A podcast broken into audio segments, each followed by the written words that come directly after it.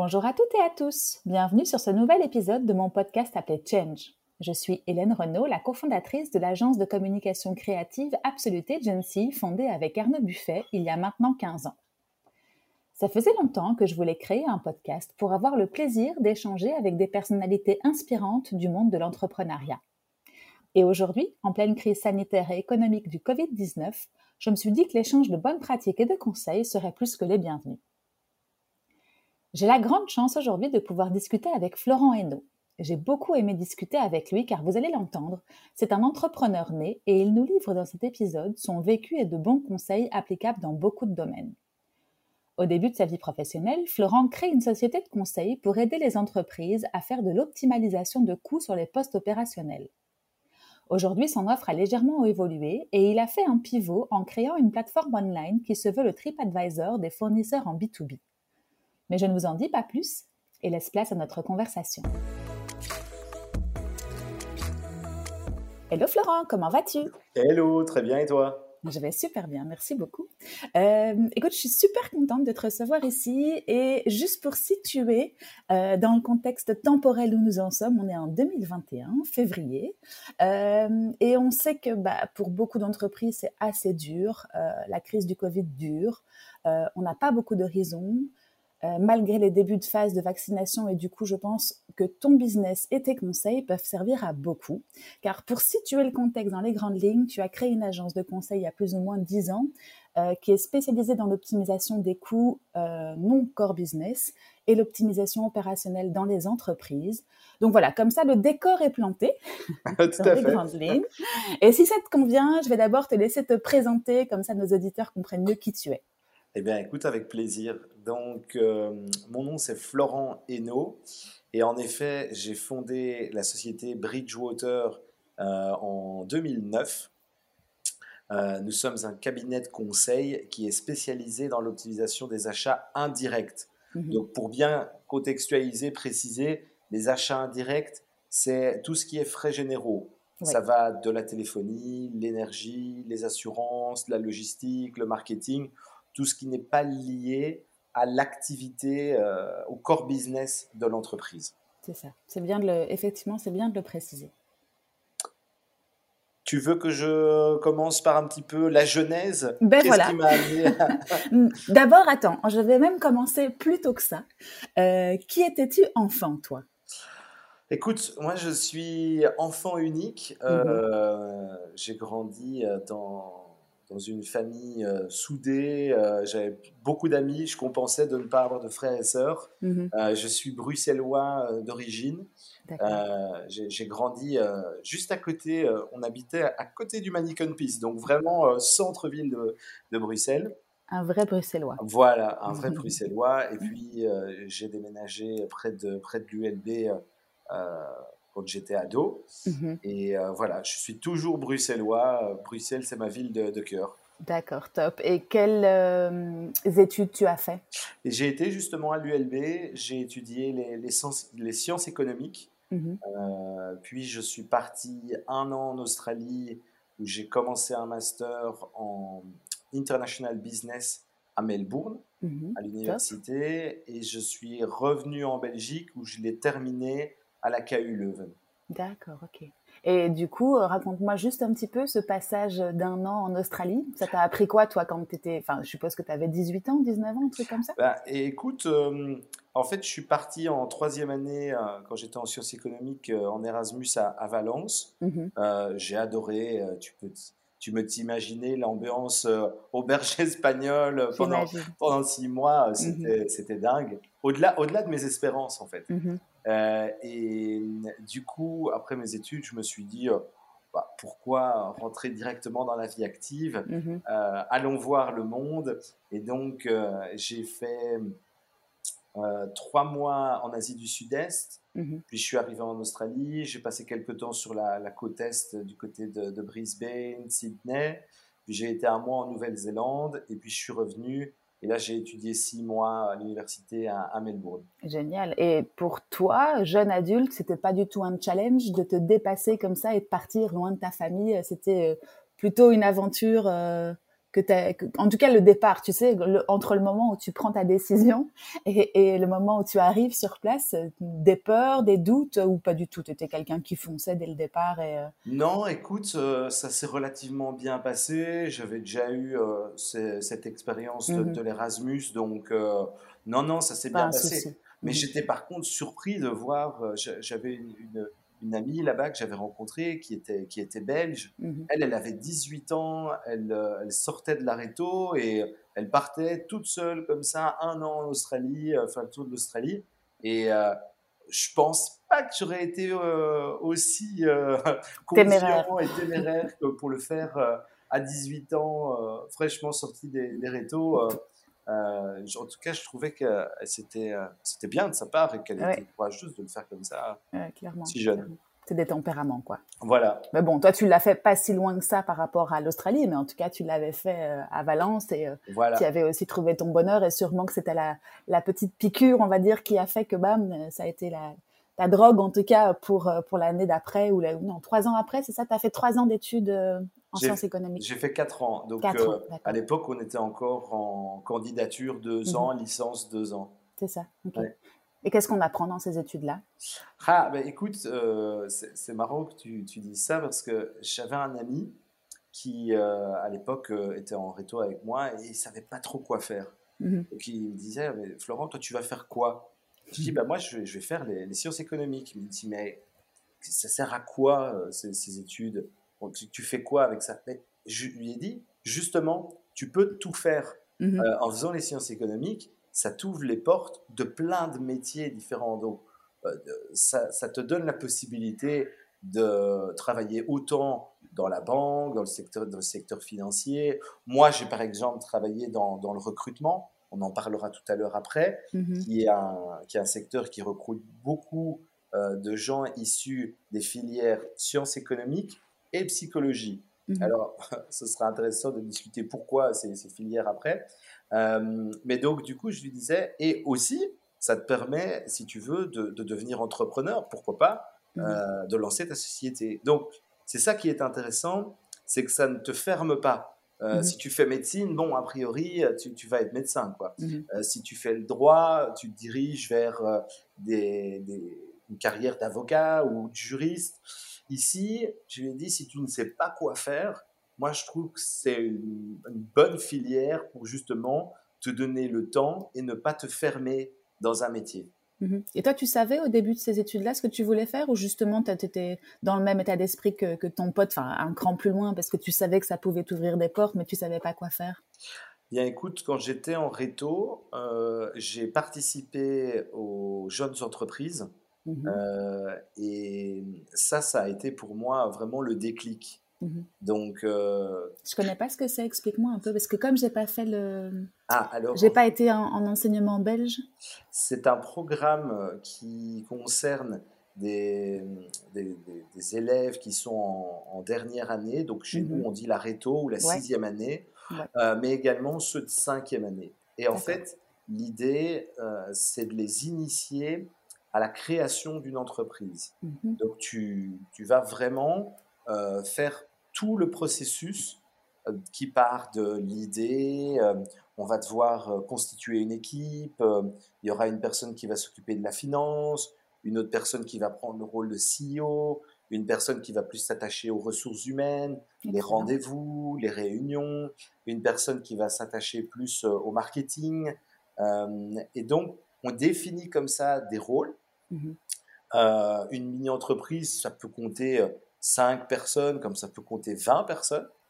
Euh, et généralement, en Belgique, chaque école a une ou deux mini-entreprises. D'accord. Et donc, du coup, tu as une année scolaire pour lancer ton projet, lancer ton produit, le commercialiser. Donc, l'idée, c'est que les élèves vont vendre des parts de la société à des actionnaires. Donc, mhm. c'est des gens autour de nous. Ça a une valeur de 7 euros la part. Et il faut en vendre, euh, je pense, minimum 100. Mhm. Euh, et sur cette base-là, ensuite, ben, tu vas acheter tes matières premières, euh, faire ton produit, le commercialiser. Et à la fin de l'année, tu vas, soit tu seras en perte et là tu reverseras bah, ce qui reste dans les caisses à tes actionnaires, soit tu seras en bénéfice et là tu peux leur reverser euh, le, ce qu'ils ont mis, donc le, montant de 7 euros plus mmh. euh, la, le, gain qui aura été dégagé. Bah, c'est génial cette, euh, cette, initiative. Et tu crois que c'est, excuse-moi, hein, j'ai l'impression de débarquer parce que j'ai jamais entendu, ça fait 20 ans ou même un peu plus que je suis en Belgique pas, j'ai pas été dans l'enseignement belge, mais c'est la première fois qu'on me parle de ça. Tu crois que c'est à, à l'échelle de toute la, toute la Belgique ou c'était particulièrement dans ton école? Non, non, c'est, une initiative euh, qui, en tout cas, euh, existe, je sais, sur, euh, en communauté francophone. Francophone, ouais, Bruxelles-Wallonie. Mhm. Je ne sais pas s'il y a l'équivalent en Flandre. Je pense que oui, parce que c'est une initiative que tu peux trouver aussi dans d'autres pays.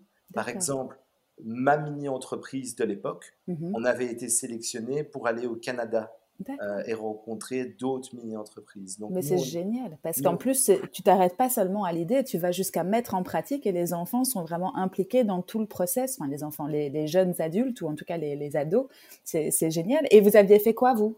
Nous, alors, on avait fait des savons surprises. Euh, et le nom de la mini-entreprise, ça s'appelait Soap Rise. Excellent. Euh, et, en fait, dans ces savons, on avait développé toute une gamme. Donc, c'était des savons transparents ou mhm. avec euh, une couleur, mais toujours transparente pour voir le produit à l'intérieur. D'accord. Alors, on avait euh, une gamme avec des, coquillages mhm. au centre du, savon. On avait une gamme Halloween avec des, des, insectes.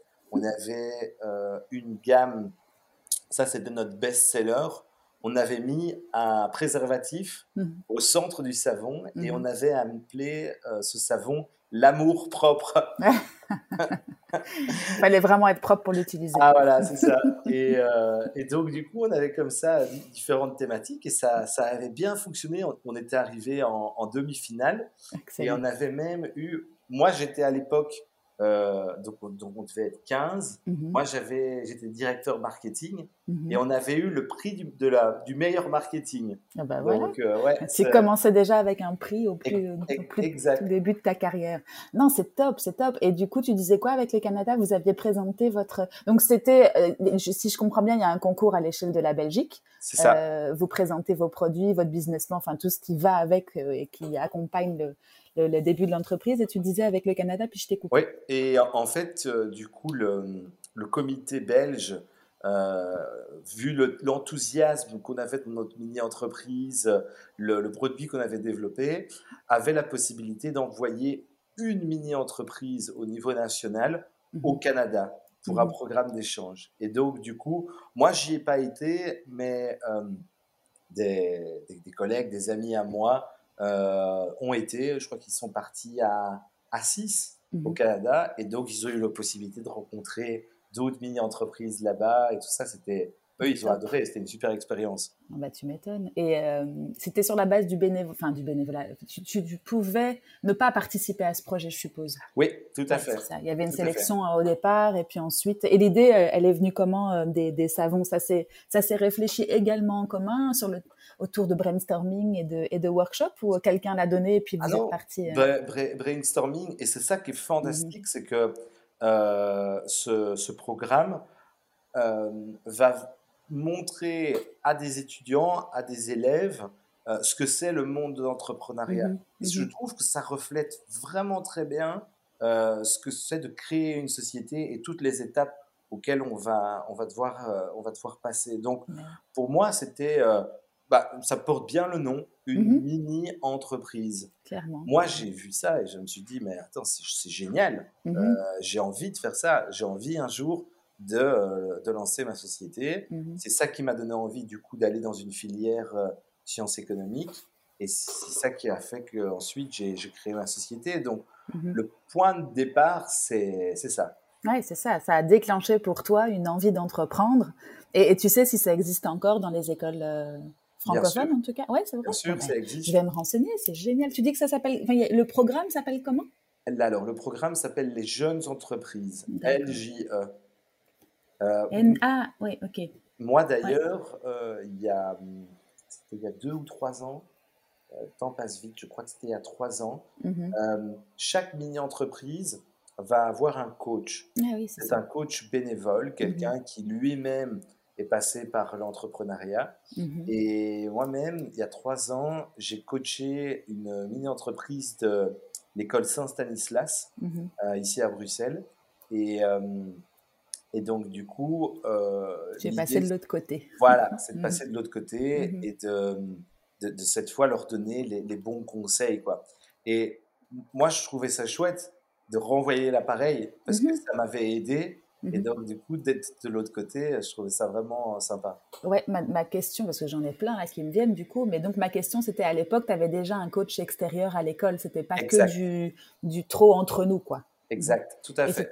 Tu, te rappelles de qui c'était, de ce qu'il faisait dans la vie et de comment tu le percevais, toi? C'était, c'était quelqu'un qui était assez senior, il devait avoir la cinquantaine. Mhm. Je crois que son métier, c'était comptable. D'accord. Ouais. Et mhm. euh, c'était, c'était justement pas quelqu'un de l'école, c'était mhm. quelqu'un qu'on ne connaissait pas, euh, qui venait à chacune de nos réunions, euh, qui nous assistait, parce que évidemment, euh, la partie financière, gestion des comptes, gestion de la trésorerie, bon, on avait quand même besoin de quelqu'un pour nous expliquer un peu tous les concepts, quoi. Mhm, mhm. donc, le, coach te cadre, le coach, voilà.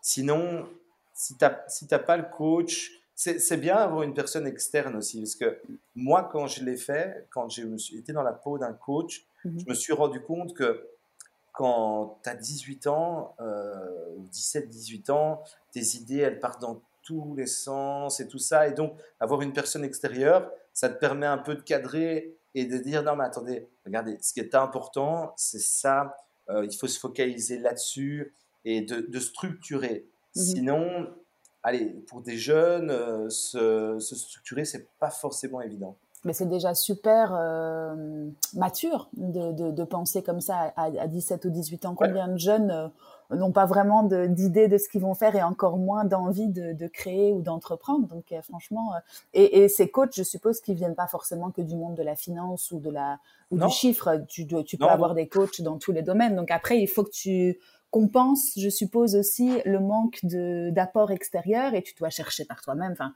vraiment un processus euh, de création d'entreprise complet, quoi. Exact. Et ce qui est chouette aussi, c'est que euh, quand tu es donc euh, jeune entrepreneur, mmh tu rencontres d'autres d'autres entreprises, d'autres mini-entreprises, mmh parce qu'ils organisent des, des, espèces de marchés. Mmh et donc chacun a son stand, donc tu passes de stand en stand pour aller voir ce que font les autres écoles et tout ça. Donc, euh, les échanges aussi étaient, étaient, très intéressants. Et puis, les concours. Mhm. On se retrouve devant un jury, euh, on est face à d'autres mini-entreprises qui, tout autant que nous, euh, veulent, veulent gagner. donc, il y avait cet esprit de compétition, il y avait une petite adrénaline. non, c'était vraiment un, ah chouette souvenir. Effectivement, je vais aller me renseigner là-dessus parce que ça m'intéresse et c'est top. Et tes parents étaient moteurs à l'époque de ce genre de, de, de, de projet ou ils étaient, ils étaient eux-mêmes entrepreneurs ou indépendants?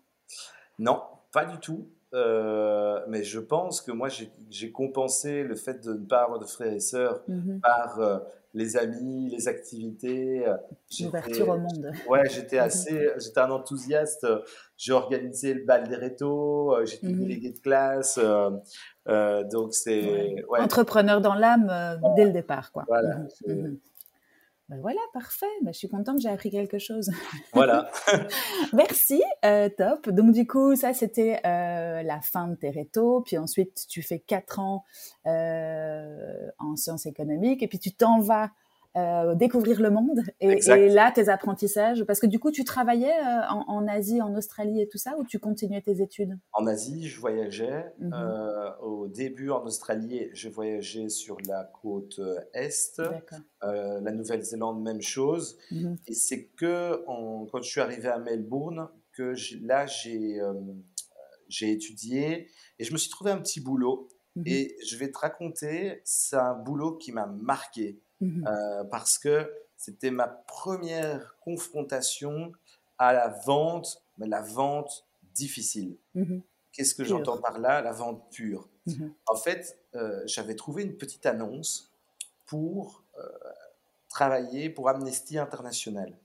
Et en gros, le but, c'était de vendre une domiciliation à des personnes, mais en rue, Mmh tu, es souvent, quand tu te balades dans une rue commerçante, ça arrive qu'il y ait des personnes qui s'adressent à toi en disant Ah ben tiens, je travaille pour euh, euh, WWF ou la Croix-Rouge. Ou... moi, j'ai fait ça pour Amnesty International. Tu as commencé dans le, dans le dur, dur. Quoi. Ah, mais ça, je peux te dire que j'ai. Moi, en tout cas, j'ai jamais eu une expérience professionnelle aussi dure. Tu Parce que déjà, il faut savoir que là-bas, je sais pas, je crois que le système est différent parce qu'un jour, j'en avais discuté avec euh, des personnes qui faisaient ça en face de la bourse à Bruxelles. Mhm. Et eux me disaient qu'ils touchaient quand même une petite euh, rémunération de l'heure. Euh, en Australie, tu, tu, partais pour la journée, mais si personne n'avait souscrit, tu n'étais pas payé. C'est ça. Tu n'avais pas de base de, revenus, tu n'es payé qu'à la com, enfin à, ce que tu vends. Quoi. À ce que tu vends, mhm, mhm. Donc, euh, oui, c'est, ça, ça, te met une sacrée pression. Quoi. Tu signes en connaissance de cause ou tu découvres ça forcément comme pas, pas habitué euh, au monde du travail tu, tu, te dis, bon, bah, je vais le prendre et puis on verra après ou tu, tu connais toutes les, tous les tenants et les aboutissants quand tu commences ce travail?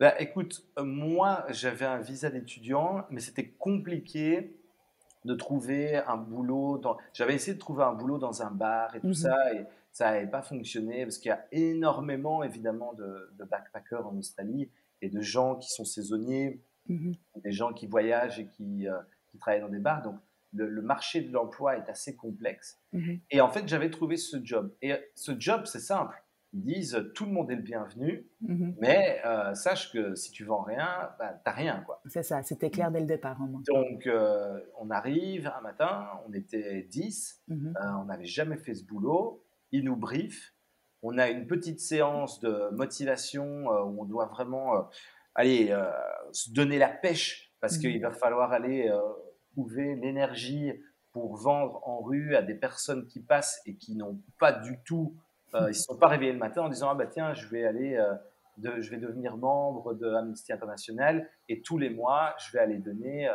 X dollars à cette association parce que en fait c'est ça le principe. Mhm.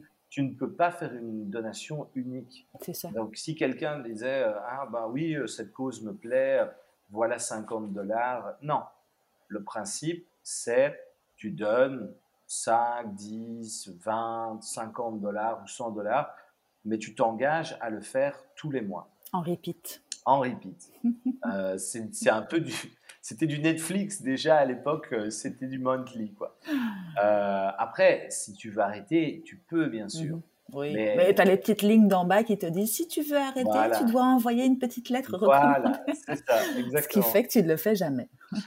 Et donc, du coup, euh, c'est parti, quoi. Ils, nous, mhm. disent, euh, voilà, euh, allez-y, station de métro, rue commerçante, des ordres droits de passage, et mhm. c'est parti, quoi. et toi, tu commences comment? Tu, tu, tu, tu, doutes, tu, tu fonces Parce que bon, tu ah te ben, rendais compte du, de la tâche J'ai pas trop le choix, quoi. Faut y aller. Bon, il y a un truc que j'ai pas raconté, c'est que quand j'étais jeune, euh, quand j'étais enfant, euh, un jour j'étais chez le coiffeur et il faut s'imaginer, moi je suis roux, mais mhm. quand j'étais plus jeune, j'étais encore roux, beaucoup plus flash. Et euh, chez le coiffeur avec mon papa, et quelqu'un vient aborder mon papa en disant Ah, mais tiens, votre fils, est-ce qu'il n'aurait pas envie de faire de la pub? Mhm. Parce qu'il a vraiment une tête un peu originale, on va ah. dire. je pense que ça, pourrait être intéressant. Et donc, mhm pendant environ cinq ans, j'ai fait beaucoup de publicité, que ce soit pour des magazines, pour des affiches, euh, même des, des, pubs qui passaient à la télé sur TF1 avant le, le journal de 20 heures. D'accord. J'ai une célébrité au bout de ma ligne. Ah bah écoute, euh, euh, petite, mais euh, non, à, 12 ans en fait j'ai arrêté parce qu'à mhm. l'école tout le monde me disait ah on t'a vu à la télé, on t'a vu à la Excellent. Et j'avais envie d'être un peu discret quoi. Et, bon, tu ne dis pas tout en fait parce qu'avant d'être entrepreneur à 17 ou 18 ans, tu étais entrepreneur aussi finalement, mais pour ton image. Exactement. bah, c'est cool. Il y, a, y a pas mal de, de pubs qui sont en fait filmées en Belgique euh, mhm. pour le marché français. Parce que euh, voilà, je crois que ça, ça, coûte moins cher, il y a des avantages et tout. Mhm. Donc euh, c'est vrai que j'ai fait pas mal de, de, publicité à l'époque. Mhm. Tout ça a été mis sur un compte bloqué. Et ce qui est génial, c'est qu'à mes 18 ans, bah, j'ai pu m'acheter une, une, voiture d'occasion. Quoi. Ah bah j'ai eu une Polo, euh, mais euh, voilà, c'était, mon travail de l'époque qui l'a payé. Quoi. Donc, il faut savoir que le, le, côté jeu, théâtre et tout, j'y avais été un peu confronté quand j'étais plus jeune. Et donc, du coup, c'est quelque chose qui, me plaît. Quoi. Moi, je voyais ça comme euh, jouer, jouer un rôle. Quoi. C'est ça. Et euh, donc, tu y vas, hein. tu n'as mhm. pas le choix, tu, il faut y aller. Quoi. Ça te sert, ce, ce, ce, métier, entre guillemets, de, de, modèle ou de mini-modèle pour euh, ne pas avoir froid aux yeux et puis y aller voilà. foncer. Quoi. C'est ça, y aller, exact. Donc, tu abordes, tu euh, abordes les gens et tu, tu leur expliques. Quoi. Mhm. Tu leur expliques, voilà, la cause, pourquoi ce serait important. Mais je te jure que c'est de la vente, mais c'est un exercice de vente, mais il faudrait ah bah vraiment le, le faire s'adresser à des gens en rue et aller leur vendre une cause euh, et leur proposer une souscription, quelque chose qu'ils vont payer tous les mois.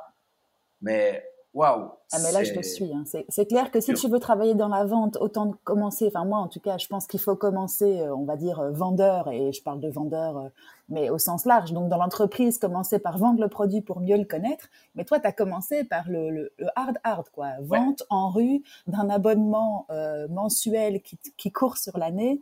Et, et c'était quoi le taux de, de, de réponse Combien de personnes déjà ne t'adressaient pas la parole? Combien de personnes s'arrêtaient? Combien de personnes achetaient? Tu te rappelles un peu les, les statistiques de l'époque? Alors, énormément de personnes ne s'arrêtent pas. Euh, la grande majorité ne s'arrête pas. Mm soit des écouteurs dans les oreilles, soit te disent mhm. non, non, merci, revoir, soit te, mhm. te nie, passe, ferme, à la limite, ferme les yeux pour pas mhm. croiser ton regard. Parfois, mhm. tu te fais insulter. Hein. Ah, moi, je, me faisais insulter par des gens qui étaient de mauvaise humeur, qui avaient juste pas envie de, de me parler, quoi. Mais voilà, de temps en temps, il y en a un qui s'arrête, peut-être qu'il est bon, allez, qu'est-ce qu'il va me dire, qu'est-ce qu'il va m'expliquer. Et il faut savoir que moi, au fur et à mesure, j'ai fait quoi? J'ai dû faire ça pendant, ouais, quand même quelques semaines. Mhm. Euh, au fur et à mesure, je savais qui était plus propice à donner ou à ne pas donner. tu le voyais? ah, ben, le, le, profil du, du businessman mhm. australien, non, il donne pas. Mhm. Euh, lui, ça sert à rien. Par contre, la mère de famille entre 25 et 40 ans, on va dire qu'elle est plutôt dans un, un mindset généreux, euh, allez, là, tu vois, bienveillance. Euh, euh, et de manière générale aussi, l'Australie compte beaucoup d'étrangers, mhm. euh, beaucoup d'Asiatiques, beaucoup d'Européens, d'Américains, et généralement les étrangers aussi donnaient plus. Mhm. Donc, du coup, je ciblais un peu, quoi. Je savais quel, vers quel profil j'avais le plus de chances de, de vendre. Et je m'en sortais bien. Tu adaptais ton discours en fonction de la personne et du, et du type de, de, de, cible en face de toi, c'est ça mm. Exact. Les, les moins bons jours, j'arrivais à faire 100 dollars. Les meilleurs, je faisais 200, 250 dollars. Ce qui était quand même bien, quoi. Ouais, c'est ça. ça. Donc, euh, l'école de la vente. L'école de la vente. Par excellence. tu as fait ça, tu as tout fait, quoi, en gros. Ah, franchement, en tout cas, si tu as fait ça, je mhm. pense qu'après, tu peux vendre n'importe quoi. C'est ça. Hein. Et du coup, tu as fait ça combien de temps? J'ai fait ça quelques, semaines. quelques semaines, ouais. Mhm. Et puis, tu es passé à autre chose. Tu as été voyager dans le reste de l'Australie. Et puis... Bah, euh, justement, la polo que j'avais achetée euh, quand j'avais 18 ans, je l'ai revendue mhm. pour euh, m'aider un peu à financer le, projet. Mes parents m'ont aidé. Et puis, à un moment donné, ça fait déjà quelques mois que je voyageais. Mhm. je me suis dit, bah, je vais me trouver un petit taf. Et ça, ça m'a aidé. C'était bien. Tu as des enfants, toi, hein, si je me souviens bien Oui, j'ai deux, deux, enfants. Tu leur conseilles de, de faire ce que tu as fait? Oh, écoute, ils sont encore jeunes. Euh, tu ne te projettes pas encore Les miens, ils ont 6 euh, ans et 4 ans. Ah oui, ça va. Tu encore un peu le temps de revenir, mais ça va vite. Voilà, ça va extrêmement vite, c'est mhm. clair. Mais tu pousserais tu, tu crois que vers 14-15 ans, tu commencerais à les préparer en leur disant euh, tu sais, ce serait chouette si, enfin bon, après, sans, sans les influencer, hein, mais tu, toi, tu vas pousser pour qui vivent une expérience comme tu as vécu Écoute, euh, en tout cas, moi, ce qui m'a, ce qui m'a profondément euh, marqué euh, quand j'avais la vingtaine, c'est justement l'expérience des voyages. Mm-hmm. suite à l'Erasmus, j'ai donc fait l'Asie du Sud-Est, l'Australie, mais je me suis pas arrêté après, mm-hmm. même si je ne vivais pas sur place. Après, non, j'ai quand même aussi passé trois mois au Québec. Mm-hmm. j'ai vécu trois mois à Montréal. une année plus tard, après que j'ai terminé la KUL, j'avais pas envie de commencer à travailler directement, donc je, suis parti mmh. trois mois au, Canada. Mmh j'ai été au Brésil, au Panama. Ouais, c'est ça. Donc j'ai j'ai quand même pas mal baroudé et mmh ça j'aimerais beaucoup que eux puissent puissent avoir la, la même chance quoi. C'est tellement riche. Exact. Petite parenthèse sur les enfants, top. Ok. Euh, et donc du coup, la KUL, ça c'est du coup euh, l'équivalent de ce que tu avais fait, mais côté flamand, hein, c'est ça hein? Oui, exactement. D'accord. Ok. Et donc tu refais une, tu refais une année pour parce que tu, tu, voulais apprendre le néerlandais ou pour enrichir. Euh, je te, je, t'interromps, je vais juste faire une petite parenthèse parce que tu, tu m'as inspiré sur les, les, recommandations à donner aux enfants. Oui. Et je pense que c'est un livre que je recommanderais vraiment euh, aux, personnes qui nous écoutent mm-hmm. de lire. Euh, c'est un best-seller. Mm-hmm. Ça s'appelle euh, Père riche, Père pauvre. Ouais, j'en ai entendu parler. Il faut que je le lise. Ah, bah, mm-hmm. Vraiment, je le recommande. Rich Dad, Poor Dad. Et c'est vraiment sur la, la gestion financière. Qu'est-ce qu'il faut faire justement dans sa vie pour ne pas se retrouver dépendant financièrement? Et quand je dis dépendant financièrement, ben, c'est de se retrouver à dire si je ne travaille pas, euh, ben, je n'ai rien pour euh, me loger, euh, m'habiller, manger. Et donc, du coup, lui explique justement les bons conseils qu'il faut avoir pour se lancer dans la vie et devenir indépendant financièrement.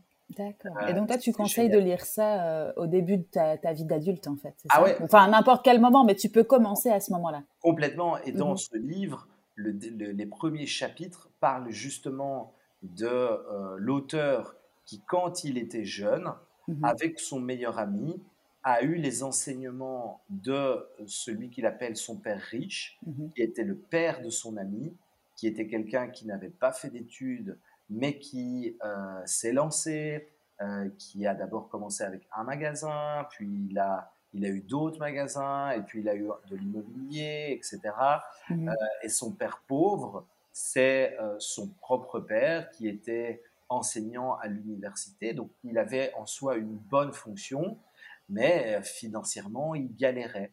Et mmh. donc, on suit ces deux jeunes qui doivent avoir 9-10 ans, qui sont intéressés de gagner un peu d'argent de poche et qui du coup reçoivent les enseignements d'un père qui euh, n'a pas fait d'études mais qui s'en sort très bien euh, et qui se constitue vraiment un patrimoine mhm. et l'autre papa qui a une bonne fonction mais qui lui galère financièrement. Mhm.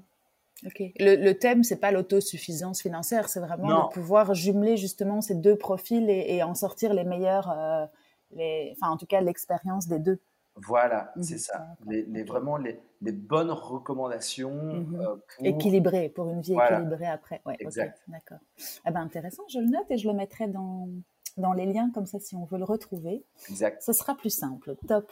Euh, ben, bonne parenthèse. C'est vrai que c'est toujours chouette d'avoir des des recommandations de lecture, ou en tout cas de ce qui t'a inspiré toi, c'est cool. Ça, tu l'as lu à quel âge, plus ou moins? Oh, je l'ai lu il n'y a pas longtemps. C'est mhm. quelqu'un qui me l'a recommandé. J'ai dû le lire il y a, il y a un an. D'accord. Euh, et c'est un livre que je recommande assez souvent. Mhm. Un autre livre que je recommande, c'est la, la, semaine de 4 heures. Mm Four Hour Work Week. Mhm. Euh, Timothy Ferris, qui est très chouette. Je ne sais pas si tu l'as lu. Non, pas encore. C'est la même idée. C'est justement cette notion de d'indépendance euh, financière. Euh, moi, ça me parle parce que tant moi, pour l'avoir vécu, et de voir d'autres amis entrepreneurs qui peuvent être coincés euh, et devenir esclaves en quelque mhm. sorte de leur boîte. Donc, mhm. parfois, on a le sentiment que créer sa société, c'est être libre. Je confirme, ça donne une liberté, mais euh, ça donne aussi une forme de, euh, ouais, de, on devient parfois esclave mmh de sa société. D'aliénation finalement. Ouais, euh, est-ce, est-ce que du coup tu peux du jour au lendemain tout arrêter et partir vivre à, l'autre bout du monde ah, Si tu as créé ta société, que tu as des employés, que, que c'est, ta société est très localisée, bah, c'est compliqué. Si ça fonctionne moins bien, tu vas te dire mais allez, j'ai pas fait tout ça pour rien, donc tu vas, tu vas peut-être avoir tendance à t'accrocher à, quelque chose alors que tu ne devrais pas. Mmh Et donc, ce livre, justement, donne les bons conseils sur comment arriver justement à ce que ton entreprise travaille pour toi et pas l'inverse. Mmh mmh arriver à sortir de ce schéma-là. Exact. Ok. Et donc ça, ça t'a donné des clés ou en tout cas, ça t'a confirmé certaines clés? Ça m'a donné des idées. Ça m'a mhm. donné des idées. D'accord. Bien, je vais aller lire tout ça, tu vois. Je, vais encore rajouter des livres sur ma pile. Hein falloir nous rajouter des heures dans la journée aussi. Voilà. Top, merci. Euh, si tu as besoin, d'ailleurs, euh, je recommande un site qui s'appelle Cooper, parce que moi, mhm. j'adore lire, mais j'ai pas le temps. Donc, quand je lis, c'est euh, en vacances. Mhm. Par contre, j'ai trouvé le moyen de lire quand je suis pas en vacances donc, Cooper, K-O-O-B-E-R, c'est un site qui fait des résumés de livres. Je connais, ouais, c'est ça. Voilà. Et en fait, tu les as en résumé, c'est 20, 20, minutes de, mhm. lecture. Mhm. Donc, ils appliquent un peu la règle de Pareto euh, sur, un, sur un livre en disant, mhm. bah, au final, euh, tu n'as que 20% du livre qui va t'apporter 80% euh, de, de, ce qui est intéressant pour toi. Donc, du coup, ils condensent les meilleures idées du livre. Et ce que je trouve très chouette, c'est qu'ils ont à chaque fois la version audio. Mhm. Euh, donc, du coup, tu es dans ta voiture, bah, tu as un trajet de 20 minutes, tu t'écoutes un livre, quoi, tu vois. Ouais, c'est ça. Ouais, c'est sympa en mode podcast, comme ça, tu peux faire deux choses en même temps. Tu, capitalise sur tes trajets, sur tes, voilà. activités secondaires. Et les livres dont je t'ai parlé sont sur Cooper, donc mhm. euh, voilà, ils peuvent aussi euh, se, lire en, résumé. Ou, euh, Comme si tu lisais en diagonale en tout cas et que toi-même tu faisais. Ouais, top. Bon, bah voilà, écoute, j'ai plein de bonnes références, je vais pas m'ennuyer. Euh, du coup, on en était à la fin de tes études, euh, version flamande, si je comprends bien. et, là, et, là, tu vois une différence de culture? Je suis juste euh, interrogée par ce... Toi qui as fait, du coup, tu as fait tes études secondaires et primaires en francophone. Ouais, c'est ça. Et puis ensuite, ta dernière année d'études, tu l'as fait en flamand. Tu as vu une différence de mentalité, une différence de, de culture à ce niveau-là dans les, dans les études?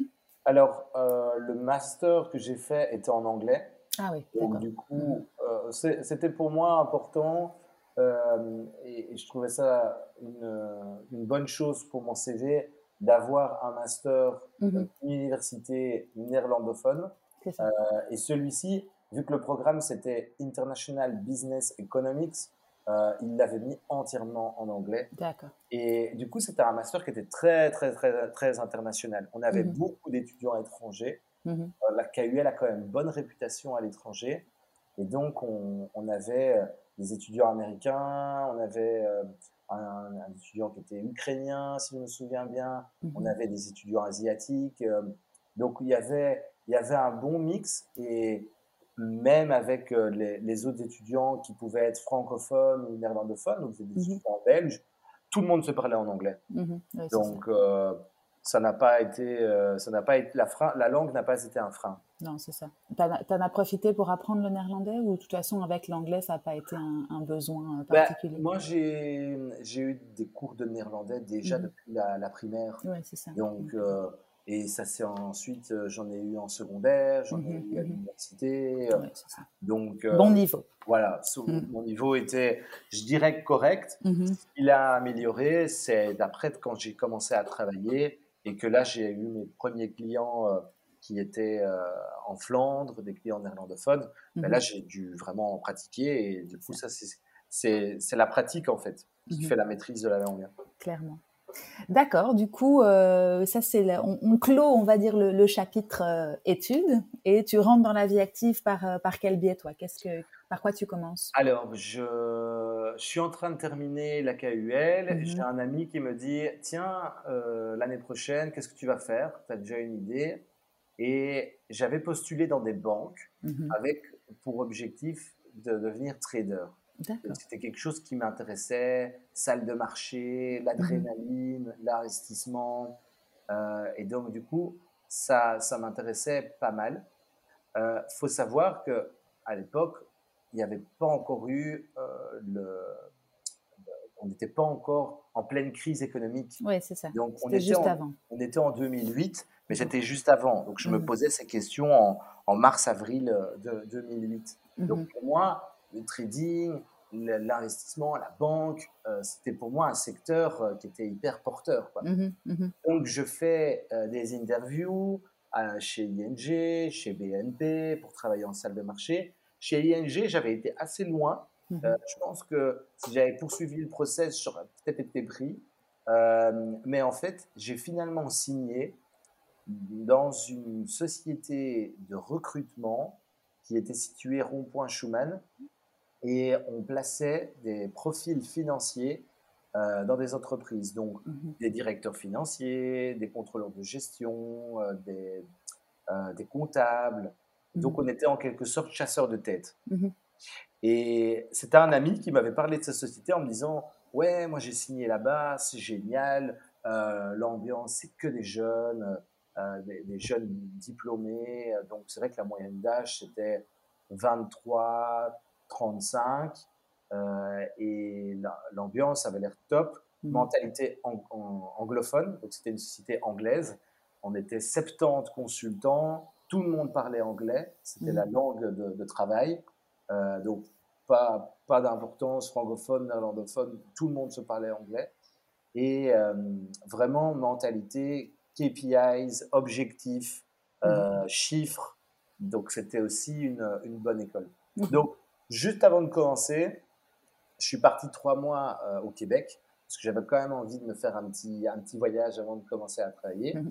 Et puis, je reviens et le 15 septembre 2008, donc, mon premier jour de travail, ça faisait déjà 4-5 mois que mon contrat a été signé. Mhm. Donc, je suis prêt. C'est le lundi 15 septembre 2008.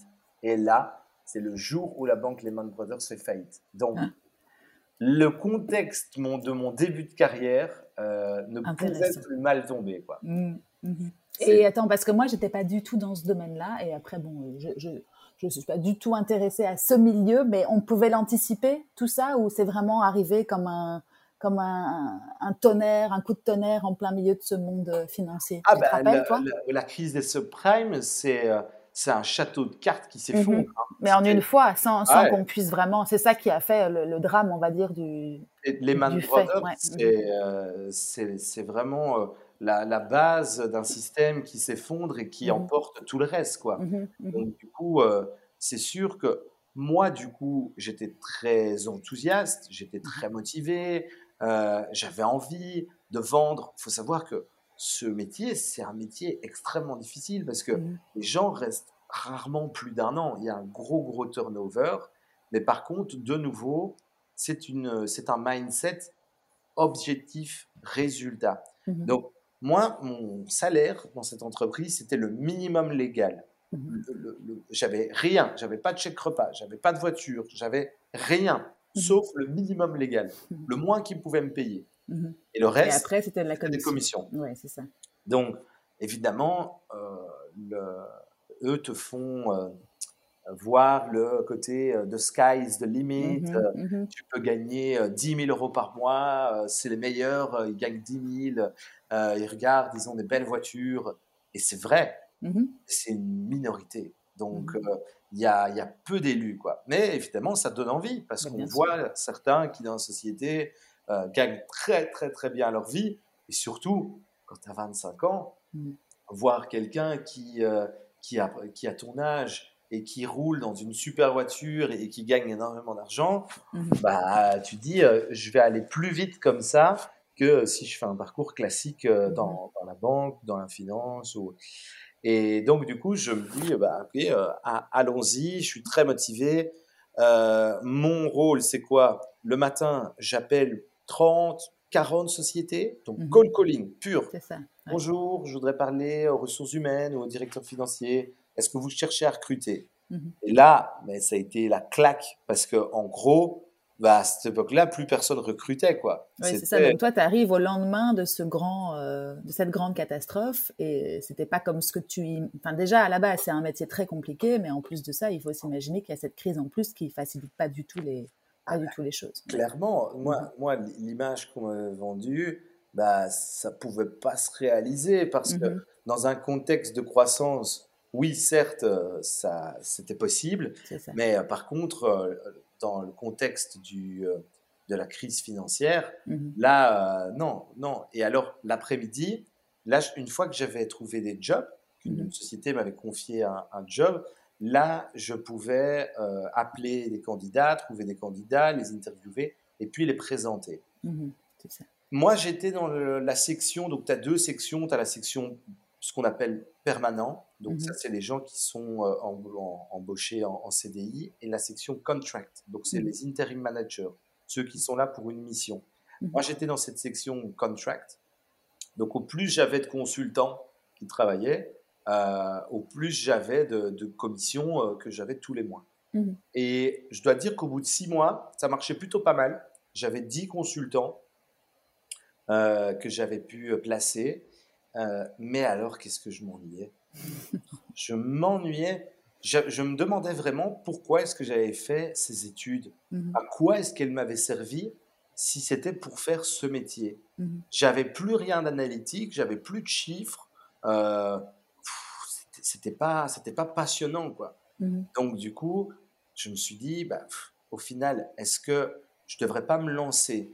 Mes professeurs à l'époque à l'université m'avaient dit ne te lance pas tout de suite, attends euh, quelques années, donne-toi 4-5 ans et puis tu lanceras ta société. Va faire tes expériences ailleurs. Voilà. Mhm. Je me suis dit, bon, bah, vu le contexte, pourquoi pas se lancer maintenant? Mhm. C'est mhm. pour ça que du coup, je me suis dit, vu que les sociétés n'arrêtent pas de me dire qu'elles veulent réduire les coûts, euh, pourquoi pas leur donner du conseil?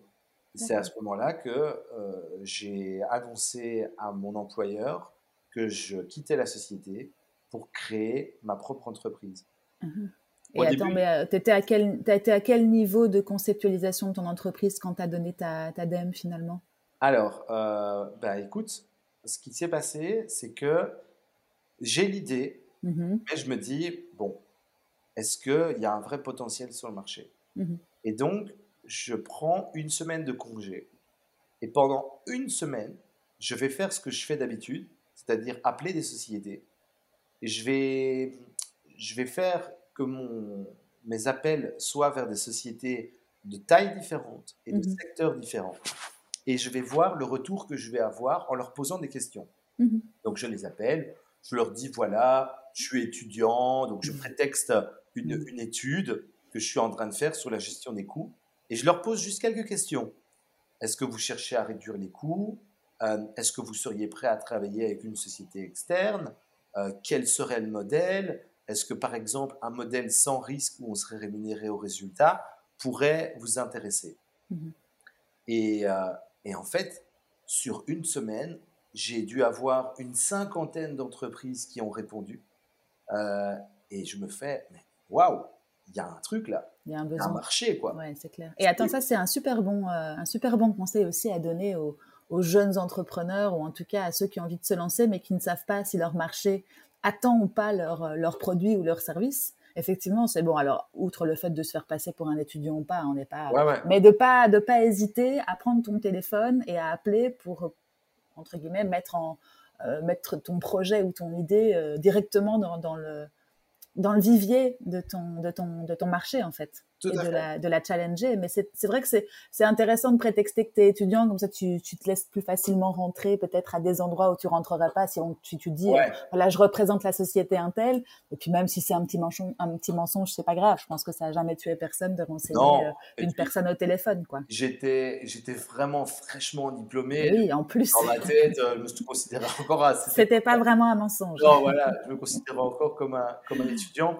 surtout, euh, bah, écoute, moi j'avais qu'une semaine, donc il mmh fallait vraiment que cette semaine, euh, je, ne perds pas de temps. Quoi. Soit mise à profit. Que j'ai les, que j'ai les réponses directement. Mmh pas avoir quelqu'un qui me disait rappelez-moi la semaine prochaine. Quoi. Ça, moi je devais vraiment savoir, je m'étais donné pour objectif à la fin de la semaine de savoir si je le faisais ou pas. Quoi. Mmh et lundi matin, je retourne au bureau et là j'annonce à mon boss euh, je pars. Tu avais déjà fait le pour et le contre dans ta tête, en gros. Ah ouais, non, pour moi. Tu savais que c'était clair. Ouais. C'était bon. Uh-huh. bon euh, j'y allais. Alors au début, ils ne me croyaient pas quand je lui disais que c'était pour fonder ma société. Mm-hmm. Euh, ils étaient très énervés parce mm-hmm. que, bah, évidemment, euh, moi j'avais vu d'autres personnes partir et il n'y avait pas eu de souci, mais j'avais quand même pas mal euh, bilé, comme il disait. Donc, j'avais mmh pas mal de consultants. Je crois qu'ils étaient assez contents de moi. Donc, ça les a énervés quand ai dit que je partais, parce que je crois qu'ils mmh. auraient bien aimé que je continue. Que tu continues. Euh, voilà. Et, en fait, ils pensaient que je partais à la concurrence. Et ils étaient persuadés que euh, j'allais partir chez un concurrent. Et donc, du coup, non, j'ai dit non, je ne pars pas à la concurrence, je vais créer ma société. Mhm. Et donc, du coup, finalement, on s'accorde sur le, préavis. Je fais encore de mémoire deux ou trois semaines euh, pour euh, terminer mon handover et tout ça. Mhm. Et ben, à ce moment-là, je parle à un de mes amis qui avait étudié avec moi en sciences économiques et qui commençait, lui, un intérim chez un couturier qui s'appelle Olivier Estrelli mhm. et il, était à l'époque euh, contrôleur de gestion. Mhm. Et je lui dis, mais tiens, est-ce que ça t'intéresserait de te lancer avec moi? Alors je lui parle de l'idée, il me fait, ouais, c'est cool. Ok, on y va. Moi, j'ai mhm. une semaine de préavis, donc c'est parti. Et là, euh, on se retrouve euh, tous les jours chez mes parents pendant un mois à bosser le business plan. Et donc, on bosse le business plan, on bosse le business plan. On avait, on avait à l'époque contacter le BESI, donc la mhm. Chambre de commerce de Bruxelles, pour se faire challenger sur ce business plan. Euh, donc c'était sympa parce qu'on avait des échanges avec euh, une personne euh, de, du BESI qui nous disait Ah oui, ça c'est bien, ah peut-être que vous devriez aussi investiguer ça, ça, ça. Donc on avait l'impression d'être dans le bon mhm. dans, dans, notre modèle. Un mois plus tard, donc, on a le business plan, on crée la société, on passe chez le notaire.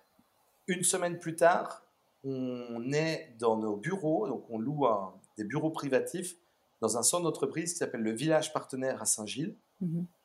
On a deux bureaux, deux téléphones, on a nos laptops, et là, c'est parti. C'est parti. Ouais.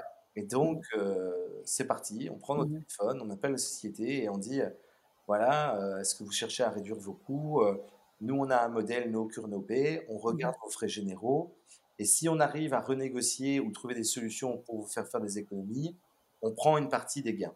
Mhm. Alors, il faut quand même s'imaginer qu'on avait 24-25 euh, ans. Mhm. Euh, quand on va rencontrer des entreprises à cet âge-là, on n'a pas un track record, quoi. Euh, tu vois, les, on se retrouve face à des personnes qui ont 40, 50 ans, qui dirigent une boîte ou qui sont directeurs financiers. Bon, même si on avait ciblé dans un premier temps des PME pas trop petites, de 50, 100 personnes, bon, euh, il devait se dire à l'époque. Mais ça, c'est ta perception à toi. Attention, est-ce qu'on te l'a dit? Parce que... Non, non, c'est vrai. C'est ma perception, mais on avait régulièrement la question, mais qu'est-ce que vous avez fait avant? C'est quoi mm-hmm. votre expérience? Et c'est le classique syndrome de l'imposteur de tout entrepreneur qui commence et qui euh, dit euh, nous, euh, j'ai fait la même chose, hein, nous avons des collègues, enfin tu vois, qui, qui, qui se vaut, veut plus gros que, comment on dit, que, que la, grenouille qui se veut plus gros que le bœuf ou un truc comme ça.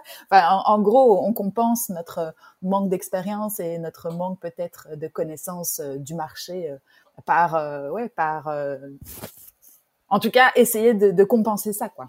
Ah, c'est clair. Ben, nous, euh, c'était les questions, les questions qui tuent, quoi. Mm-hmm. Ben, vous existez depuis combien de temps euh, Trois mois. Euh, vous êtes combien? Ben deux. et est-ce que vous avez déjà des clients? Non.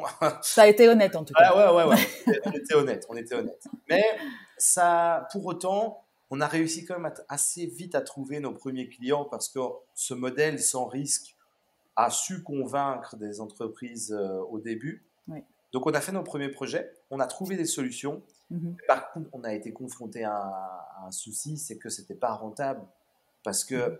une boîte de 50 personnes, si tu regardes sa téléphonie, on va dire, il paye 10 000 euros de téléphonie par an.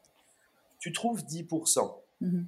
Euh, si tu dois partager les gains et que toi, tu as passé une semaine sur le dossier, ça. Bah, ça, c'est pas rentable. Donc, du coup, à ce moment-là, on s'est dit, OK, il faut qu'on aille voir des sociétés plus grandes. Mhm.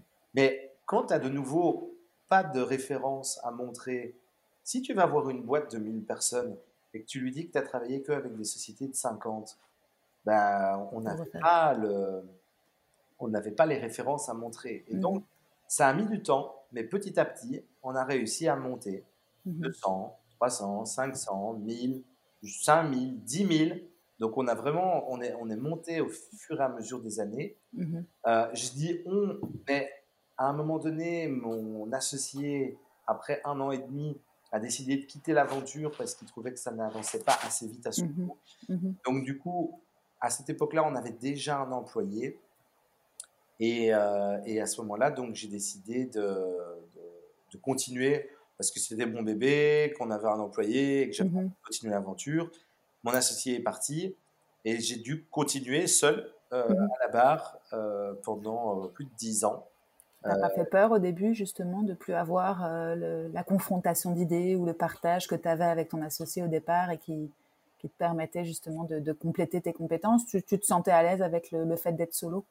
Ah oui, ça, mhm. complètement. Moi, mhm. quand il m'a annoncé qu'il partait, waouh, ça a été un choc euh, c'était un ami. Euh, moi, j'allais au, boulot le matin, j'avais la patate, quoi, d'aller mhm. travailler avec un de mes meilleurs amis. Euh, on avait une super ambiance. et moi, quand il m'a dit, ouais, je, m'en vais, non, c'était vraiment moi, une terrible nouvelle. Mhm. Mais il m'a dit quelque chose. Il m'a dit, Florent, si, si je m'en vais, donc, attends, c'était quoi qu'il m'avait dit? Il m'avait dit euh, si, si, je m'en vais, ça ne change rien. Si toi tu t'en vas, euh, Bridgewater n'existe plus. Mhm. Euh, et je ne le croyais pas. Je disais non, non, c'est pas vrai, c'est pas vrai. Et en fait, malgré moi, je me suis retrouvé tout seul et j'ai vu que bah, pour autant la société n'est pas tombée en faillite. Donc, mhm. en mhm. soi, il n'avait pas tort. Je pense qu'il s'était peut-être moins impliqué que moi. C'était peut-être une aventure où il s'était ressenti moins, moins dedans que je n'avais pu l'être. Et. Coup, il, a décidé de partir. Moi, j'ai poursuivi, j'ai continué. C'était pas facile parce que, comme mhm. il n'y avait plus ce challenge, mhm. euh, j'étais seul. Mais voilà, et les, années ont, continué. Et chaque année, le chiffre d'affaires euh, montait. Euh, on avait plus de collaborateurs. Et, tout ça de manière organique. Tu disais, euh, c'était à la force des bras, on va dire, client après client. Vous n'avez pas, à un moment donné, euh, décidé d'investir ou de mettre ou d'aller chercher une certaine somme. Tout ça, c'était vraiment euh, organique et croissant de manière naturelle, quoi. Exact. Et mm-hmm. il faut savoir que nous, dans notre modèle, on a quelque chose de terrible. c'est notre trésorerie, c'est notre cash flow. Je pense mm-hmm. que il y a il y a beaucoup d'entrepreneurs qui, quand ils vont entendre ce que je veux leur dire, vont faire Oh, mais quelle horreur euh, En gros, nous, quand on commence un projet, on n'est pas rémunéré. Donc, c'est pas comme un, consultant qui, à la fin du mois, va envoyer sa facture. Donc, un client nous dit Allez-y, regardez ce que vous pouvez trouver. Mhm. Donc, on va peut-être mettre 3 à 6 mois pour trouver des solutions. Là, le client va nous dire Ok, euh, j'accepte. Et donc, on va partager les, les, savings. Nous, on mhm. prend généralement, ça dépend de la taille, mais ça peut varier entre 30 et 50% des économies mhm. la première année. Et ce qu'on va faire, c'est qu'on va splitter on va, notre rémunération en trois parties. 50% quand le client va accepter la solution, 25% mhm. après six mois, et le solde, normalement 25%, mais ce sera établi sur base du montant réel économisé après un an. Ah oui, ça. Donc, je peux te dire que c'est horrible. Mm-hmm. Parce que pendant 3 à 6 mois, tu n'es pas payé. Et si le client n'accepte rien ou si tu n'as rien trouvé, bah, tu vas repartir avec zéro. Mm-hmm. Donc là, ça me refait penser à, mon expérience en Australie euh, chez Amnesty International où tu pouvais terminer ta journée et repartir avec zéro. Euh, donc la pression, elle est là. Mhm. Euh, et même quand tu es payé, bah, tu vas voir qu'une partie de ton argent, euh, le jour où ça va être accepté, une partie après six mois et le reste après un an. donc, il faut avoir les reins solides et la trésorerie qui va ah avec pour euh, financer, ah on va dire, ce travail. et en plus, comme tu dis, sans certitude en plus. Parce que comment est-ce que tu choisissais tes clients du coup? Comment est-ce que tu choisis ces, ces clients-là? Tu, tu, tu, sais maintenant avec le avec le, l'expérience lesquels vont pouvoir te te rémunérer finalement au bout du compte? Je suppose que tu ne travailles pas à vide et gratuitement. Nous, nous l'évolution de la société, elle s'est faite avec un outil qui s'appelle TrendStop. Mhm. C'est un outil que tu peux utiliser euh, et ça référence toutes les sociétés en Belgique. Tu peux faire des recherches en fonction du nombre d'employés, en fonction du CA et tout. Mhm. Au début, donc dans nos recherches, on ciblait des sociétés entre 50 et 100 personnes. Mhm. Puis il y a un moment, on a voulu aller plus grand, donc on a fait le critère 100 à 250, et puis on est monté, et c'est vraiment ce critère-là qui évoluait. Mhm. le nombre de personnes, le chiffre d'affaires, mhm. il a évolué au fur et à mesure des années. Et notre chiffre d'affaires évoluait de la même manière, parce que si tu analyses un poste de coût téléphonie de 10 000, 100 000 ou 1 million d'euros, pour nous, ça changeait pas tellement en termes de charge de travail. Mhm. Par contre, on gagnait beaucoup plus parce que le volume en jeu était plus grand. Et donc, mhm. notre chiffre d'affaires, il montait parce que on travaillait sur des postes de charge qui étaient plus importants. Mmh.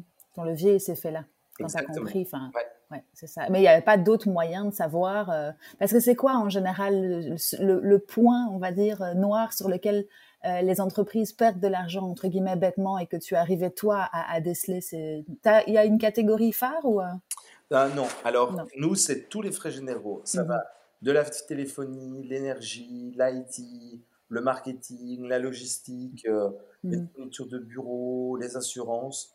Alors, c'est très simple nous, ce qu'on explique aux entreprises, c'est qu'on va toujours trouver des solutions. Pourquoi? Parce que même si toi, en interne, tu te dis, ah là, j'ai bien négocié. Franchement, je suis au top. Je crois que mhm. j'ai les meilleures conditions du marché.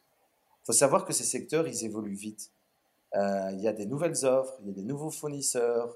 Euh, et ce que tu as fait aujourd'hui, dans six mois, c'est peut-être obsolète mhm. parce que le marché aurait évolué. Et donc, si tu n'es pas, si c'est pas ton core business, euh, ne cherche pas à être le meilleur absolument parce que de un, ça n'a pas d'intérêt parce que les, les postes sont pas suffisamment importants pour que toi tu mettes du temps et de l'expérience là-dedans. Mhm. Euh, et deux, c'est euh, que ce soit vraiment euh, que, nous, en fait, comme on travaillait euh, que là-dessus, ben, on avait mhm. l'avantage, si tu veux. Mhm, mhm. On était vraiment euh, avantagé de pouvoir voir ce qui se passait dans les sociétés et ensuite de pouvoir les réappliquer ailleurs. En fait, il y, a deux choses dans ce que tu dis, c'est de pouvoir suivre les tendances à tous les niveaux de ce qui se passe dans ton dans, ton business, mais qui n'est pas ton cœur de business, et de pouvoir renégocier aussi euh, assez fréquemment et ne pas avoir peur de, de, faire descendre. Si tu n'as pas tes services, hein, je parle, hein, si toi tu es euh, gérant d'une entreprise, petite, grande ou moyenne, peu importe, enfin, je parle, je parle pas des grandes parce qu'il y a plus, c'est d'autres personnes qui font ça, mais donc se tenir au courant des tendances du marché, des nouveaux services et produits, et puis après ne pas hésiter de renégocier euh, même si euh, ça ne fait qu'un an ou que deux. Exact. exact. Mais nous, c'était très facile parce que comme on avait l'accès aux données de plein de sociétés, dès qu'on avait un nouveau client, il nous suffisait de comparer, de benchmarker, on identifiait immédiatement. C'est ça. Hein, Donc, c'est ce, mmh. regard externe qui mmh. nous apportait euh, une force dès qu'on commençait un projet. C'était très mmh facile pour nous. Et tu n'aurais pas pu passer ton business en, en paye dès le départ? Enfin, je veux dire, euh, comme un consultant normal, tu as déjà, enfin, je suppose que tu y as pensé, mais ça n'aurait pas été possible dans ce, ce business-là? euh, C'est une bonne question. On nous l'a souvent posée, mais je dois te dire que moi, je suis un entrepreneur euh, qui s'est auto-formé. Mmh Donc, moi, ma manière de, de, grandir, ça a été de me prendre des claques, de tomber et de remonter. Mmh Donc, c'est vraiment ma, manière, mon, apprentissage en tant qu'entrepreneur, il s'est fait comme ça. Et mmh dans tous les domaines, hein, mmh que ce soit ressources humaines, euh, financiers, euh, il y, a eu plein de choses où en tant qu'entrepreneur, j'ai dû être autodidacte. Mmh Et donc, c'est ça l'idée, c'est que euh, moi, je me suis vraiment auto-formé. Et je sais plus, j'ai perdu le fil. je te disais que tu aurais pu transformer à un moment donné ton business model ah parce que tu disais que tu étais sur un no cure no pay et que voilà, du coup, tu devais avancer quand même pas mal de, de trésors, en tout cas, euh, que tu devais faire travailler tes gars ou toi-même euh, quelques mois avant de pouvoir en tout cas toucher une partie des revenus qui t'étaient dus. Ouais. Et est-ce qu'à un moment donné, tu n'aurais pas pu juste dire bon bah voilà, je commence à travailler, je mets le compteur en route, après je fais un forfait ou pas mais d'avoir déjà du, cash euh, non, en amont. Ouais, ouais, Alors, tu sais pourquoi j'ai pas choisi de faire ça? Mmh Parce que moi, ce qui était très important, c'est que les clients que j'avais mmh soient satisfaits. Mmh et ce que je voulais pas, c'était commencer à leur vendre quelque chose. je comprends. Et que, en fait, le coût soit supérieur au gain et qu'alors ils se disent Ouais, non, en fait, je suis pas content de ce projet. Mmh j'ai payé plus que ce que j'ai gagné. Moi, ma clientèle, c'était mes, références étaient mmh hyper importantes. Hein. je comprends. Et la collaboration sur long terme aussi, je suppose que tu privilégiais ça plutôt qu'un one shot où la personne part au bout du compte parce qu'elle n'est pas contente. Et attends, clairement, il y a eu des, le nombre de fois où on nous a dit ah tiens, est-ce que vous pourriez faire ça? Est-ce que ce volume-là, ça vous fait pas peur? Mmh. Si on avait dû euh, partir en mode euh, oui, on y va, on y va en fixe. Non, non, moi je mmh. vais rester prudent et dire ok, on tente, mais moi je veux garder la possibilité que si je trouve rien, bon bah j'ai rien trouvé, tu vois. Mmh oui, c'est ça. Donc c'était pas non plus un, gros, euh, une grosse angoisse pour toi. En tout cas à ce niveau-là, tu avais assez, on va dire, de cash flow pour pouvoir pérenniser ça, mais de manière organique, quoi. C'était, c'était pour toi l'essentiel. ok, d'accord. Tout à fait. Mhm, ok. Ben, c'est, c'est intéressant. Et du coup, ça, c'est, enfin, euh, donc cette société-là, elle s'appelle Bridgewater, hein, c'est ça hein? Ouais, cette société-là, elle s'appelle mhm. Bridgewater. Mhm. Euh, et elle existe toujours. Elle existe toujours. Alors, euh, on accompagne des sociétés du top 500. Donc, comme je te disais, le volume pour nous est extrêmement important parce qu'il nous faut, il nous faut la taille, la taille des coûts. Et donc maintenant, on travaille plus qu'avec des sociétés dans le top 500 en Belgique, beaucoup de chaînes retail.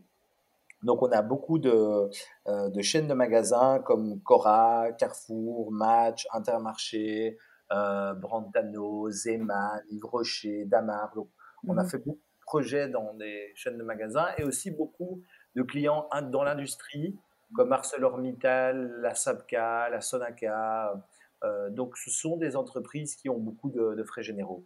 Mmh Après, euh, c'est un marché qui est petit du coup, parce que mmh euh, si tu vises que le top 500 des sociétés en Belgique, ben, il y en a une partie qui va te dire Ah, ben désolé, nos coûts sont plus gérés en Belgique, ils sont gérés à l'étranger. il y en a une partie qui va te dire Ah, désolé, on a des équipes en interne qui gèrent nos achats, donc on, a, on va le faire nous-mêmes. Et mmh. donc, du coup, à un moment donné, je me dis, bon, qu'est-ce que je fais je, Tu t'es senti bloqué Je vais à l'international ou j'essaye vraiment d'attaquer les tout, tout, tout gros, donc le top 50. Euh, et c'est ce que j'ai fait. J'ai mmh essayé d'aller euh, attaquer les, les, les, plus gros, gros, gros en Belgique. Euh, mais là, c'était tellement compliqué pour rentrer dans des structures comme ça. Il y a des tels niveaux de pouvoir et de décision que j'avais un petit peu freiné dans, dans mon élan qui ne s'était pas arrêté de, de, continuer à les voir toujours plus grands. Mmh Et du coup, euh, je me suis posé la question, ben tiens, je suis tout le temps contacté par des PME qui me demandent si euh, euh, ils peuvent faire appel à mes services, mais je peux pas parce que leurs volumes sont trop petits. Et donc, à l'ère de la digitalisation, est-ce que je peux pas trouver un moyen pour digitaliser mon métier dans le conseil pour permettre au plus grand nombre d'entreprises de pouvoir avoir accès à des solutions pour euh, optimiser leurs frais généraux, optimiser mmh. leurs coûts. Et donc, c'était quand au niveau du temps? Au niveau du temps, c'était en 2018. D'accord, c'est ça. Donc il y a 3 ans, 3-4 ans, ouais, c'est ça. et là, tu, tu, sens le besoin du marché, ou en tout cas, tu, tu flaires quelque chose et, euh, et tu, tu, vas vers, cette, vers ce segment qui ne t'était pas encore ouvert. Exact. Mais je, après, je ne sais pas comment faire. Donc, il faut savoir que euh, là, de nouveau, je suis en mode autodidacte. Euh, je suis un peu, OK, je comprends qu'il y a un besoin de digitaliser, mais alors, euh, comment? Je ne sais pas. Et donc, du coup, je me dis, tiens, est-ce que ce serait pas intéressant de faire une sorte de TripAdvisor des fournisseurs, mais de services professionnels? Pas mmh. les hôtels, les restaurants, mais les, fournisseurs de services qu'on a habituellement besoin, énergie, téléphonie. Et donc, j'en parlais à un ami, parce que j'ai pas de compétences IT. Il était à l'époque directeur des opérations dans une école de codage qui s'appelle Bicode. Mm-hmm. Et alors, euh, je lui dis, bah, qu'est-ce que tu en penses? Comment est-ce qu'on pourrait faire pour développer ça? Il me dit, bah, pourquoi tu prends pas des stagiaires chez moi, ils sont développeurs, donc mhm. ils font une formation pour devenir développeurs. Puis si tu es content, bah, tu peux les engager. Et donc j'ai fait ça, j'ai engagé trois, j'ai d'abord eu trois stagiaires que j'ai engagés après. Et quelques mois plus tard, en 2019, on a sorti la première version de customer.com. Donc customer avec deux U. Deux U. Bah, alors, euh, ça, un TripAdvisor, euh, bon, si tu n'as pas une, masse critique en termes de visiteurs, en termes d'avis, bon, mhm. c'est pas là que tu vas faire de l'argent. Donc là, on a commencé notre deuxième itération qui était de développer un outil software as a service, donc que tu mhm. payes par un petit abonnement, pour t'aider à gérer justement ces coûts.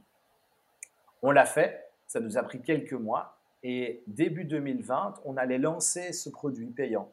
Mmh. Et euh, le problème, c'est que le Covid est arrivé et surtout, nos utilisateurs nous ont dit Ah, c'est top, mais ce qui serait encore mieux, c'est si vous pouviez gérer les coûts à notre place. Et ça, c'est le modèle économique qu'on a envie de maintenant de lancer, c'est d'être la première solution d'externalisation des coûts en Belgique. Mmh ça veut dire quoi? Ça veut dire qu'on reprendrait tes contrats de téléphonie, d'énergie, de, fourniture de bureau, tes cartes carburant, et tu n'aurais plus qu'un prestataire euh, pour l'ensemble de tes charges, une facture par mois, un seul service support pour un ensemble de coûts à des tarifs préférentiels grâce à nos volumes. Mhm. Un tableau de bord finalement. Enfin, je, je, je rationalise. Hein. Désolée si c'est une caricature, mais en tout cas, moi là où aujourd'hui j'ai euh, un compte chez NG, enfin je veux dire une plateforme chez NG, une plateforme sur Proximus, une plateforme sur et, et ça et ça m'ennuie, mais au plus haut point parce qu'à chaque fois tu dois avoir un password, tu dois avoir le, le, le, nom de la plateforme. Là, du coup, si je comprends bien, arrête-moi si je me trompe, tu aurais une interface et tout est tout est fournisseurs et toi tu et la, la, machine entre guillemets gère. Ouais, tout à fait. Et ah. on est on est, il y a des gens qui disent qu'on serait un peu le syndic des achats. C'est ça. C'est ça. En tout cas, tu rationalises à mort pour les gens qui n'ont pas, comme moi, le temps ni l'envie de, de, de, mettre leur nez là-dedans et de, pouvoir comparer. quoi. Notre vision, en tout cas, c'est d'arriver à ça. Là, on est en mhm. cours, on fait des mhm. essais, on essaie de trouver la, la meilleure méthodologie pour euh, faire tenir notre promesse de digitaliser les coûts. Mhm. Donc, euh, on est toujours sur une phase de, product development, mais on espère d'ici peu pouvoir vraiment lancer la phase euh, plus de, vente et de commercialisation.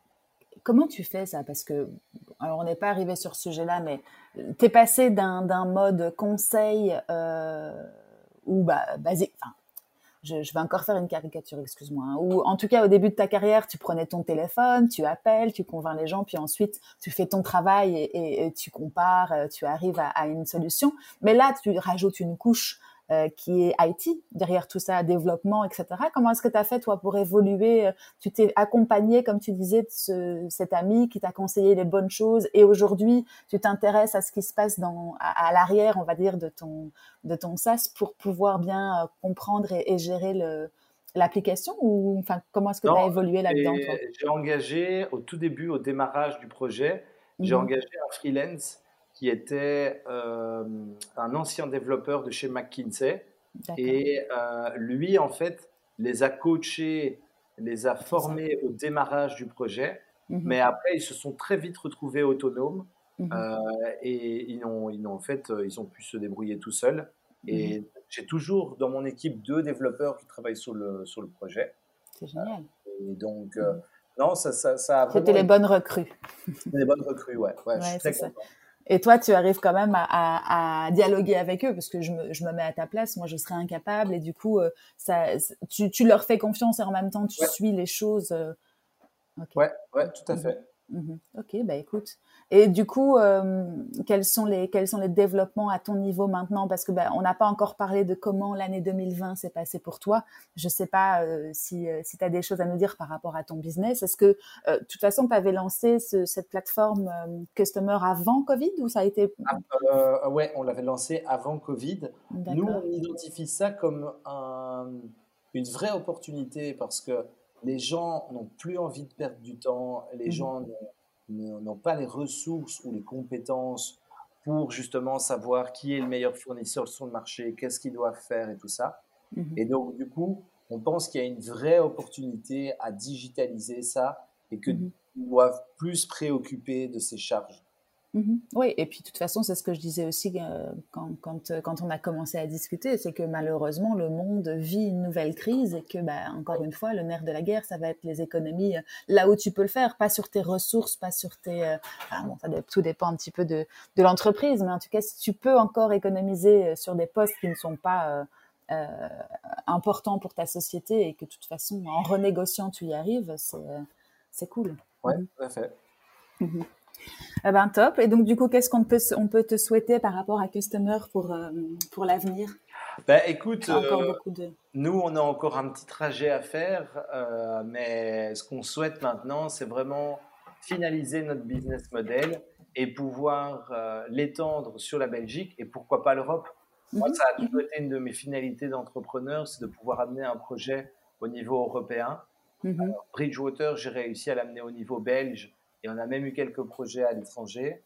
Mhm. Mais j'espère que la scalability de, Customer me permettra de l'amener à un niveau européen. Ça, ce serait un bel mhm. achievement. Bon, d'accord, parfait. Euh, écoute, on a fait un bon tour. Est-ce qu'on a oublié quelque chose par rapport à, ton business, euh, par rapport à Customer ou par rapport à Bridgewater, à ton avis? Non, je pense pas. On a fait un bon tour, hein, c'était très clair. Euh, juste une dernière, quelques dernières petites questions pour la route avant de te laisser. Euh, qu'est-ce que tu, quel est ton conseil phare, toi, aux entrepreneurs en herbe ou en tout cas à ceux qui sont déjà euh, les mains dedans? On vient souvent te voir, je suppose, pour te poser ce genre de questions, mais lequel est le, plus important pour toi? Bah moi, j'adore la co-création. Hein. Mm-hmm. Que ce soit tant du côté, si je prends mon cas ici, co-création avec les utilisateurs, mhm. vraiment faire des itérations, euh, proposer, voir les feedbacks, améliorer. Euh, je crois que c'est vraiment très important d'être au plus proche des besoins de tes futurs clients mhm. et également avec tes partenaires, tes fournisseurs, co-créer, voir euh, qu'est-ce qui pour eux est important et te, te trouver au centre de tout ça et de sans cesse améliorer ton produit. Ne pas mmh faire quelque chose dans ton coin et puis le lancer en disant bah voilà, ce sera ça et ce sera comme ça. Mmh ouais. Aller voir ton marché comme tu l'as fait au début, poser des questions, euh, le challenger euh, et, faire évoluer ton projet. Il faut pas en avoir peur, effectivement. Tout à fait c'est un, bon conseil. Euh, top. Et alors, bon, je, on va passer rapidement là-dessus, mais ça vaudrait quand même d'en discuter à un autre moment. Moi, j'ai vu que tu étais assez actif euh, sur LinkedIn. En tout cas, tu, as une image de marque, d'entreprise, en tout cas, qui est très, très chouette. Je trouve que tu partages beaucoup euh, sur les réseaux sociaux. Toi, tu as un conseil à ce niveau-là à donner aux entrepreneurs? Alors oui, euh, j'essaie de, partager le plus possible sur les réseaux. Je pense que euh, c'est important de donner de la connaissance, d'être, euh, de, partager son quand, on a justement une expertise dans un domaine, de mmh la partager au plus grand nombre. Et si j'ai un conseil à donner, c'est la gestion du personnel. Je sais à quel point euh, ça peut être compliqué. J'ai beaucoup d'entrepreneurs qui disent que c'est leur principale difficulté. Mhm. Le conseil que je donnerais, c'est, euh, on me l'a donné à l'époque, j'avais suivi un cours euh, Solvay sur la gestion des ressources humaines. C'est, il faut voir, alors c'est très pragmatique, mais il faut voir ses employés selon trois types, trois profils. Mhm. Les premiers, c'est les chevaux fatigués. Ah non, pardon, c'est d'abord les poules aux œufs d'or. Mhm. Ceux qui sont activement engagés dans ta société. C'est ceux qui vont au-delà de ce que tu leur demandes. Euh, les deuxièmes, ce sont les chevaux fatigués. C'est plutôt les 9 to 5. Ils mhm. sont passifs. Ils font pas plus, pas moins. Mhm.